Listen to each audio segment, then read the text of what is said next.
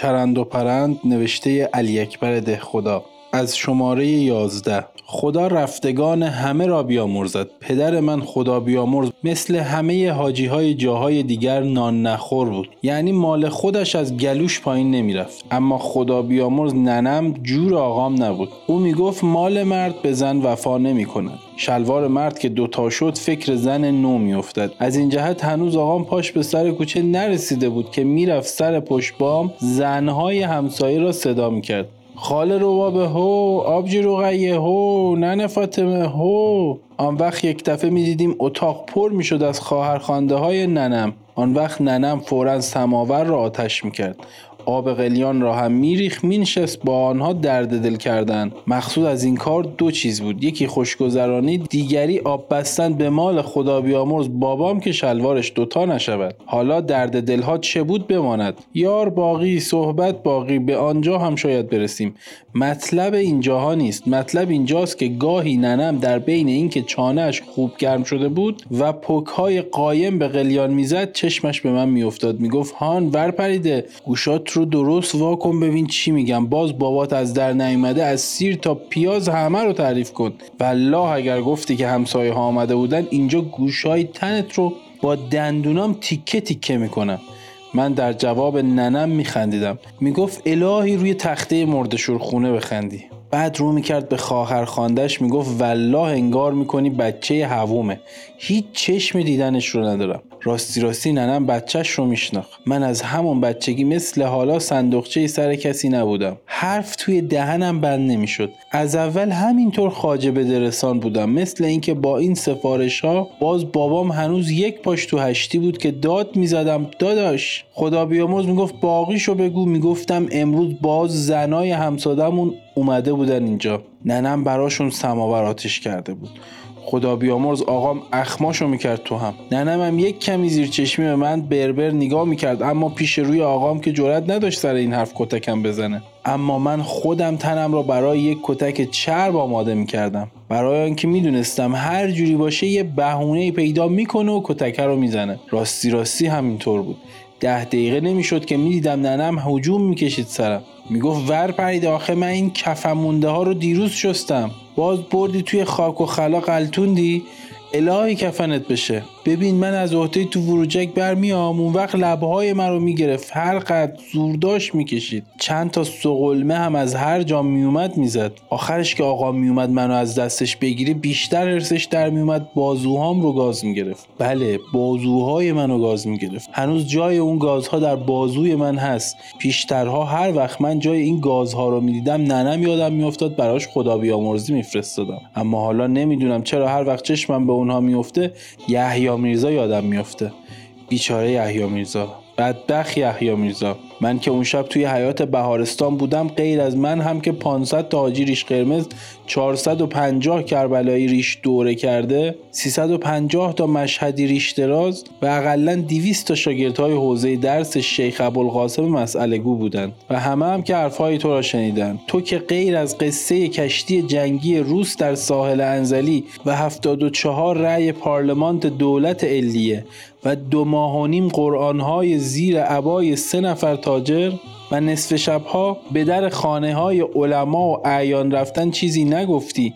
من آنجا بودم غیر از من 2691 نفر حاجی و کربلایی و مشهدی و قومی یعنی همه عدول شهر بودند. اینها که همه به بیگناهی تو شهادت می‌دهند. اینها که همه از اشخاصی هستند به شهادت دو نفرشان حلال ها حرام و حرام ها حلال می‌شد. چطور شد که درباره تو شهادتشان مسموع نیست؟ و حالا می‌گویند تو خدایی نکرده نسبت به بعضی نمایندگان ملت بی احترامی کرده ای و گفته ای آنها که تا دیروز خر هم نمی توانستند کرایه کنند حالا چون آخر زمان نزدیک شده به قیمت سلوات اسب می‌خرند. می‌گویند تو گفته یک قطعه از زمین های تخت زمرد فرمان فرما انقریب پارک می شود می‌گویند تو گفته ای نمی‌دانم وکیل قندهار مجلس شورای ملی ایران توی آن تاریکی پشت مسجد سپه سالار به یک سید گفته بود مقاله ای را که در روزنامه مجلس به امضای خودم فرستادم نوشتند شیخ پسندید و او هم گفته بود بله. می‌گویند تو گفته ای که در آن مجلس سر تقسیم پول دعوا شد و یک نفر قهر کرد. می‌گویند تو گفته ای اگر چهل هزار تومان راست باشد بانک آلمان تا چهل سال دیگر هم نمی‌تواند کمر راست کند. می‌گویند تو گفته ای الاف و بنکدار و عطار و بقال با وزرا چه داد و ستدی دارند که حواله آنها را سر تجار زرتشتی میارند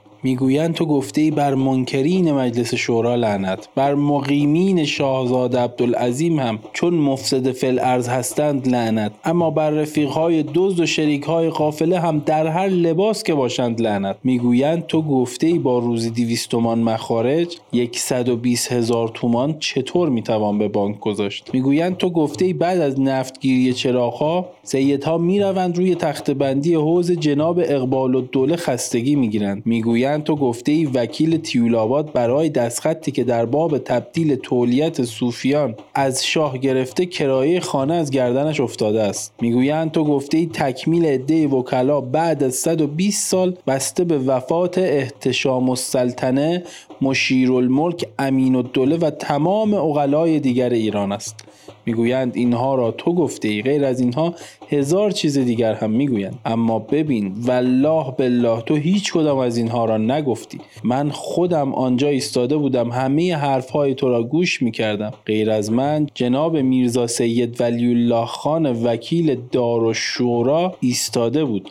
تو ابدا نسبت به وکلای محترم سوء ادب نکردی. تو فقط گفتی که ملکم روزنامه های قانون را برای زینت کتابخانه خودش ننوشته که حالا پیغام بدهد که چاپ نکنید تو فقط گفتی که روح آن بیچاره هم از فراموش خانه تهران خبر ندارد و بعد از چل سال اطلاع کامل از تو و بیرون مخدومی حالا دیگر گول زرورق را نمی‌خورد. تو فقط گفتی باید به جناب وزیر داخل اختار داد که گوش ساز باشی. تو فقط گفتی سمیرنوف های روسی در بلژیک هم زیاد است در هلند هم زیاد است در فرانسه و انگلیس و سوئیس هم زیاد است. برای معلمی روسی چرا ایشان انتخاب می شوند و با شش کرور کسر عمل پنج هزار تومان پریروز مواجب می‌برند. تو فقط گفتی که مخدومی قول سریح داد که رئیس ها و وزیرها همه نوکرهای شخصی منند و پیچ و مهرشان دست خودم است. تو فقط گفتی که یارو گفت. والله من از قایت بلادت هنوز بیلیارد بازی را هم بعد از چندین سال توقف در قهوه خانه های فرنگ یاد نگرفتم. من چه می‌دانم علم جنگ چه چیز است و 24 ساعت تمام التماس کرد که مرا ندیده بگیرید. گفتند بگذار پیش بینی های تقویم ژلاتینی کامل بشود. راضی نشو روی من پیش وزیر امور خارجه روس بریزد. بله اینها را تو گفتی. چهار تا هم بالاش گفتی. من کتمان نمی کنم فردا باید یک وجب جا بخوابم. من به گوش خودم شنیدم که گفتی مرحوم وزیر دربار هم سکته نکرد. بختک روش افتاد. من شنیدم که گفتی میرزا محمد علی خان از پشت بام به میل خودش پایین نیفتاد. به ضرب ششپر معمور مخصوص سرش چارقات شد.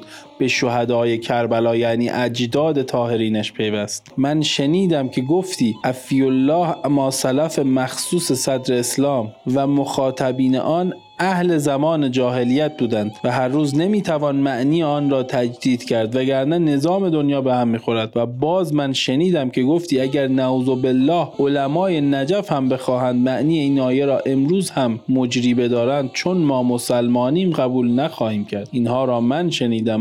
مقدس های تهران هم شنیدند همه هم برای شهادت حاضریم اما والله تو نسبت به وکلای شورا سو ادب نکردی. تو یک کلمه حرف آنها را به زبان نیاوردی اما بگذار ببینم مطلب کجا بود. بله خدا رحمت کند رفتگان همه مسلمان ها را. خدا من روسیاه را هم پاک کند و خاک کند. خدا بیامرزد. ننه من وقتی که خبر آمدن زنهای همسایه را به آقا می‌دادم بله به بهانه چرکی رخهایم کتکم می‌زد. چنان که روزنامه حبل المتین در ستون اول نمره یک نسبت به وزیر داخله سوء کرد و در ستون آخر نمره 1694 اعلان لاتار روزنامهش را توقیف کرد. بله هی به من بگو شهادت خودت را بنویس که اندالله معجور خواهی بود. من هم که نوشتم اما ببین چه روزیست می‌گویم. نه به والا. من مرده شما زنده. امروز یک فردا دو. پس فردا سه. اگر روز سیوم باز من کافر نشدم اینها را میتراشم. و این دفعه مجبورم که مطبعه کاغذ و قلم و مرکب و اداره را هم عوض کنم تا مسلمان بشوم. باری بیش از این زحمت نمی‌دهم. خدا حافظ اما گوش به زنگ تکفیر پارلمان باش تا نگویی ده خود هاتیست حرفهایش پر و پایی ندارد. و سلام امضا خادم الفقرا دخو علی. برای ارتباط با ما ID sufi underline couple را در اینستاگرام جستجو کنید.